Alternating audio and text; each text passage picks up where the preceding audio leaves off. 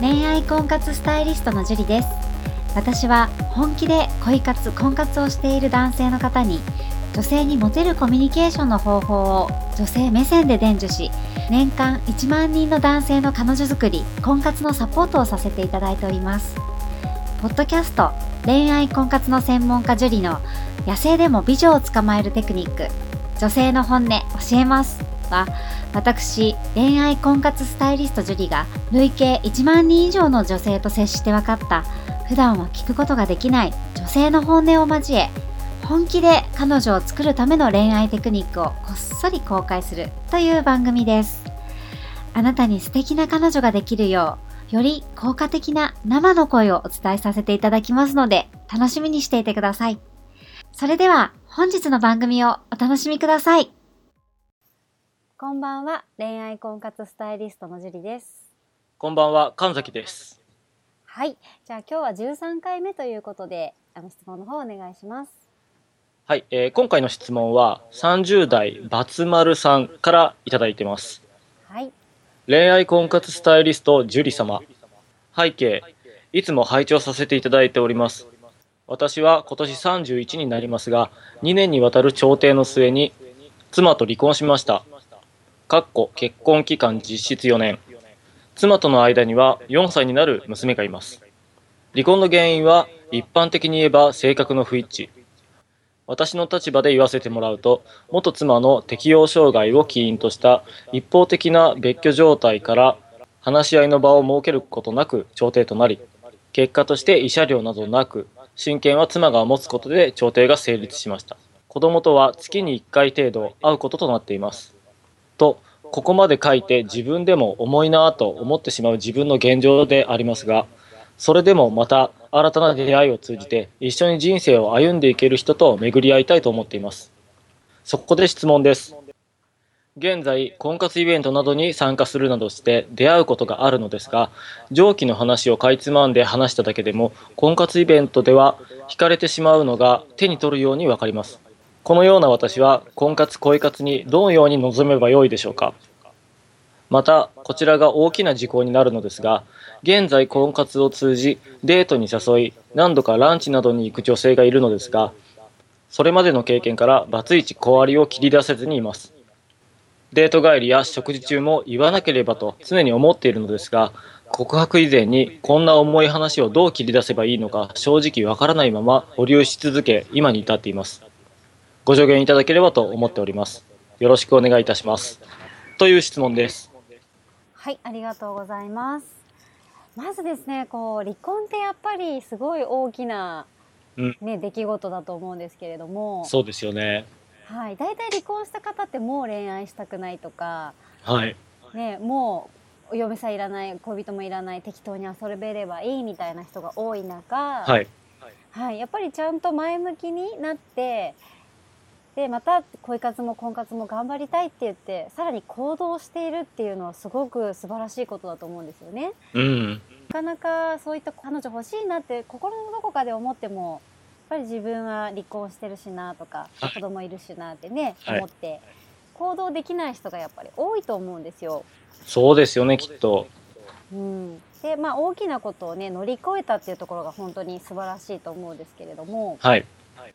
でこのバツ丸さんみたいに、はい相手相手の女性に言いにくいことがある人ってたくさんいると思うんですね。ああ、はいはいはいははい、バツイチとか、まあ、バツイチ子持ちもそうですし、い。うん。あと年齢とかうん。あと結婚したら親と同居しなきゃいけないとか、はい。はい、自分に収入が少ないとかなかなか言いにくいなーって思う人っていると思うんですけれども、はいはい。それでもやっぱりね卑下する必要は全然ないと思うんですよ。うん。はい、ただ例えばこのバツ丸さんの場合なんですけれども、はい何か自分にあの言いにくいことがあった場合に、はいはいやってしまいがちな NG なことがあるんですね。 NG のこと。あ、そうなんですか。ちょっと教えてほしいですね。はい、それはバツ丸さんも迷っていたように、ういんつね伝えたらいいかわからないっていうふうに書いてあったと思うんですけれども、うん。うん、実際これ難しいですよね。はい、難しい話なんですがそのタイミング告げるタイミングによって、はい。結果って本当に変わってきてしまうんですね。ああ、そうなんですね。はい。例えばじゃあ神崎さん、はい。いいなと思った女性が、はい。ね、出会って、まあ、もう初見でいいなと思ったとします。はい。で私バツイチ子持ちなんですって言われたら、はいどう感じますかあ、実はですね、僕、あんまり気にしない方なんですね。おおそうなんですね。はい。うんうん、そうであのその人のバックグラウンドとかいろいろあると思うんですけど、まあ、詮索したりとか、うんまあ、やっぱり知りたくなることもあるんですけど実際それってねまああのそのその前までのことっていうのは変わらないことだし、まあ、これから何をするか、ね、あのそれが大切だと思うんですそうだから、うんまあ、いつかは知ることだし、まあ、その後自分で、ね、どうしていくかっていうのを考えればいいことなので。まずは気にしないようにしています。で、まあ、バツイチ子持ち。うん。うんまあ、その子供は自分とね、その、例えばじゃあ一緒になった時に育てられるかどうかっていうところはまた、うん、その子とも話をしてみないとわかんないんですけど、はい、うん。まあ、様子を見ながらいろいろ決断をしていくって感じですかね。こう神崎さんのように、はいまず気にしないっていう人も中にはいると思うんですよね。はい。はい、だからそんなに松丸さんも、うんまあ、卑下する必要ないというか、ああ、なるほど、なるほど。はい、ただ、まあ、松丸さんもなんで質問してきたかっていうと、はい。やっぱそそこでね嫌う人もいるって思っているからうん。ご質問してきてくださったと思うんですけれども、そうですね。まあ、やっぱそう思いますよ。実際その自分の立場になったら。うーんですよね。なので先に例えば好きになってしまったら、はい。ね、前向きに考えていこうとかいろいろ考えられると思うんですけれども、はい。もう出会ったばっかりで、ういん。きなりバツイチ子持ちですって言われてしまうとはい。正直言うとあないなって思ってしまう女性も中にはあることは確かなんですね。まあ、いるでしょうね。うーんどんなにその人が自分のタイプ見た目とか話し方とか、接し方がタイプだったとしてもはい。ないかなって思ってもうちょっと連絡とかも最初からしない方がいいかなって思ってしまう人も中にはいるんですね。はい。はい、ただタイミングが重要って言ったのははい。後で告げられるもう先ほども言ったようにこもう好きになってからはい。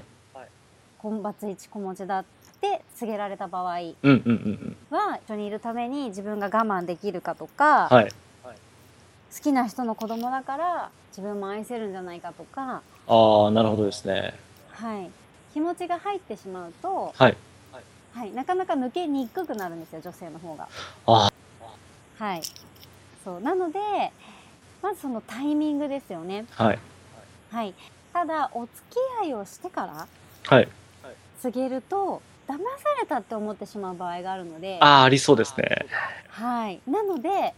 告白をするタイミングではい告げる。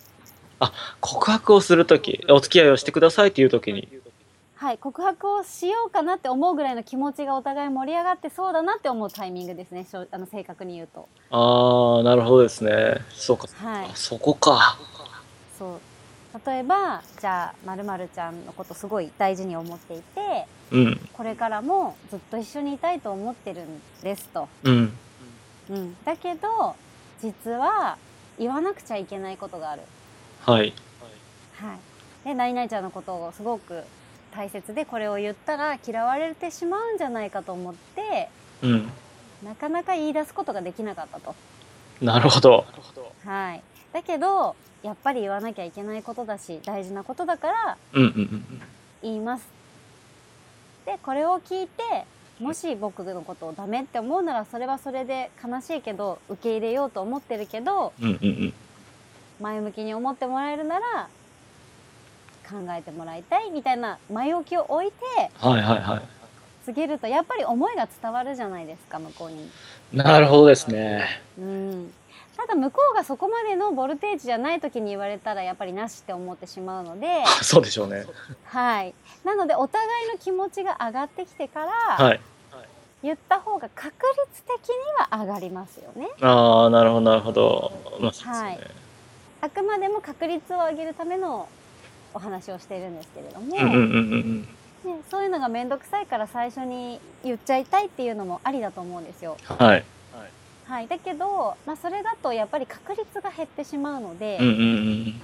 数を当たらなくちゃいけないので、うん。はいはい。はいまずは人間として見てもらいたいっていうのはうんうんうん。別に悪いことでもないですし、はいはい、ちゃんと言えば後でからでもちゃんと言えば嘘でもないので、はい。ただ一緒にいたいっていう思いが言えなかったっていうのは騙しでも何でもないと思うんですね。うんうんうんうん、なのでちゃんと告げるけれどもタイミングっていうのがすごく重要になってきますね。うん。ははい。いなるほど。バツ丸さんみたいに前向きに婚活恋活をしているけれどもはい。どうしたらいいかわからない人ってやっぱいっぱいいると思うんですよ。そうですよね。はい、そんな時にポイントが3つあるんですね。三つも。あ、ぜひ教はいえてください。なんだと思いますちなみに神崎さん。三つですよね。いや、ちょっとすぐにはわからないですね。 1個1個なんかは 思い浮かぶのありますかポイント3つ、うん、そうですねあの僕の場合はもうとにかく一番最初から何かこう隠すのは嫌なのでとにかく一番最初お付き合いをする前その告白する前からどんどん言っちゃう方なんですよね、はい、はい、でも今日聞いた感じだとそれだと成功確率は低くなるだろうとちょっと思ったのではい、 そうですね。ということは、うーん、成功確率を上げるため、まあとにかく相手とコミュニケーションをとって、相手が、その、喜んでくれることだけをするっていううんかな。他にちょっとあんまりよくわからないですね。 なるほどありがとうございますでもそれもすごく本当に基本的に大事なことですよねうん、と思うんですけ ど。はい、それがなかったらもうね成立しないんでねぜひぜひそこはもう普通以上に思っていただきたいところなんですけれども は、はいい。じゃあまあ簡単にポイントを3つ挙げるとしたら、はい。はいまあ、例えばじゃあバツイチ子持ちの人だとしたら先ほども言ったように、うん聞かれなかったら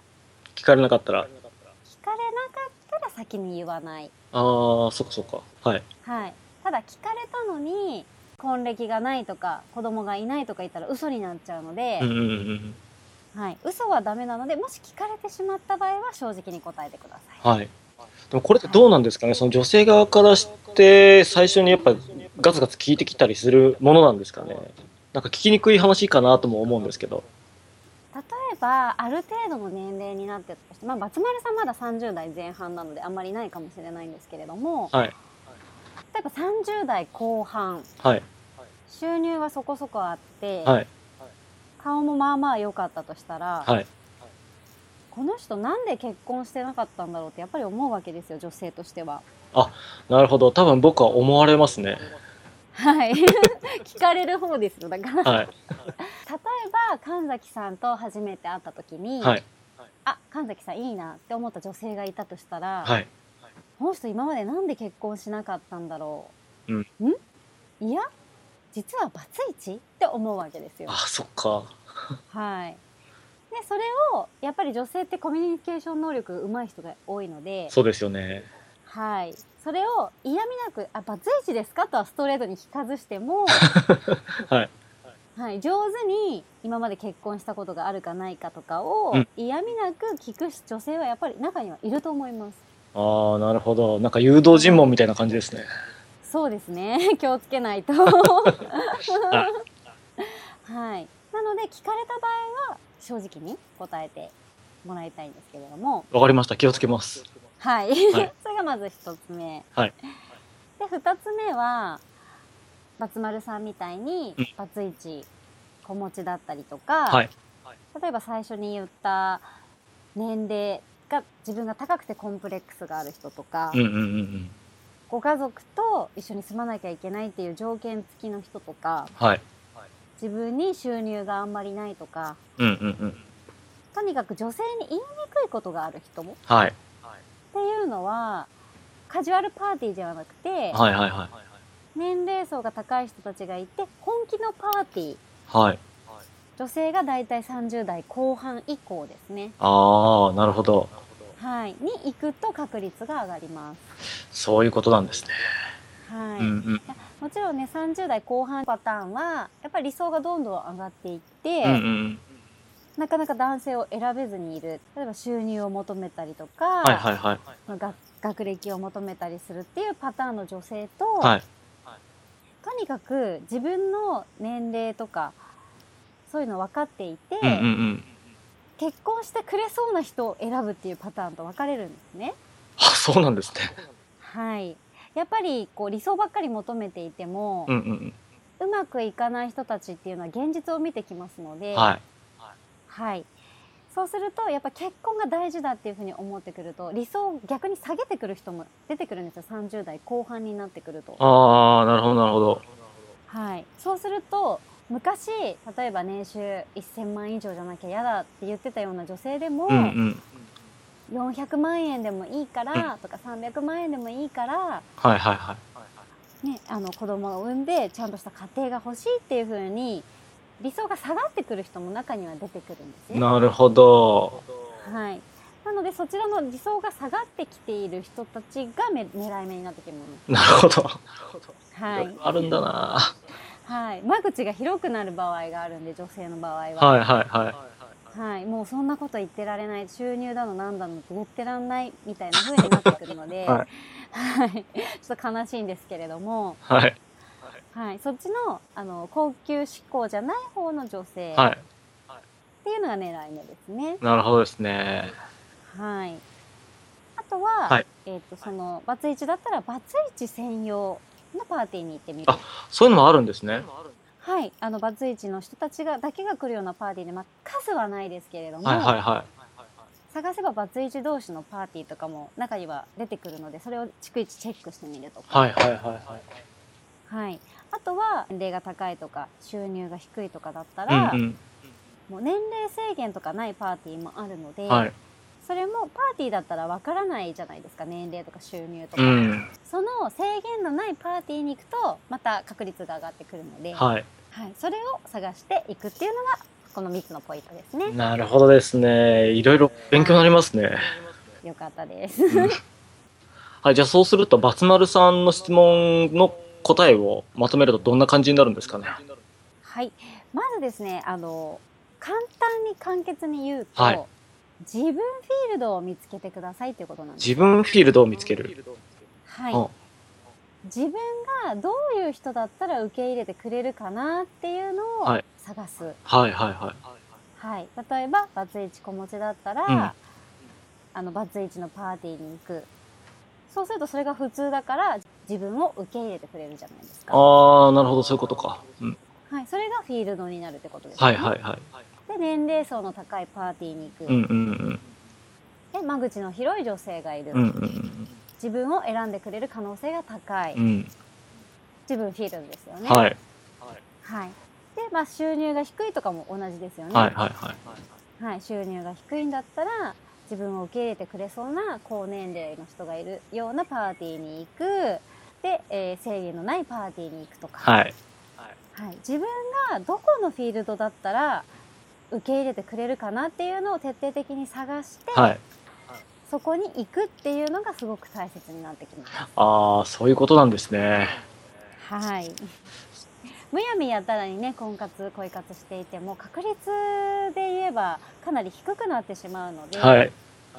で時間にはやっぱり制限がありますからそうですね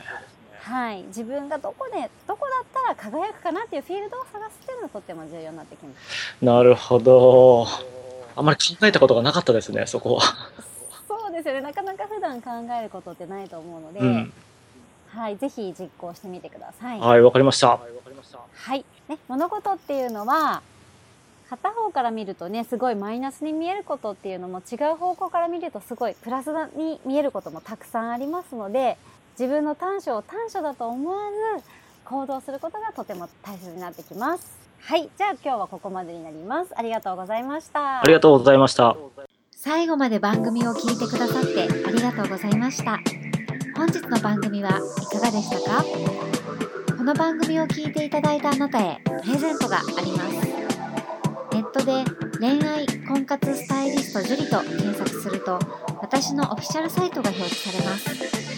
お問い合わせをクリックしてメールアドレスをご入力いただければ5日間で彼女ができる最強動画をプレゼントさせていただきますこちらの動画では彼女を作るまでのステップを出会いから告白まで分かりやすく収録してありますもちろん無料ですのでご安心くださいまたご質問は今から申し上げるメールアドレスまでお願いいたします info アットマーク juriarima.com info アットマーク juriarima.com です番組ではリアルなご質問にお答えさせていただいておりますのでご質問の方お待ちしておりますそれではまた次回を楽しみにしていてくださいね。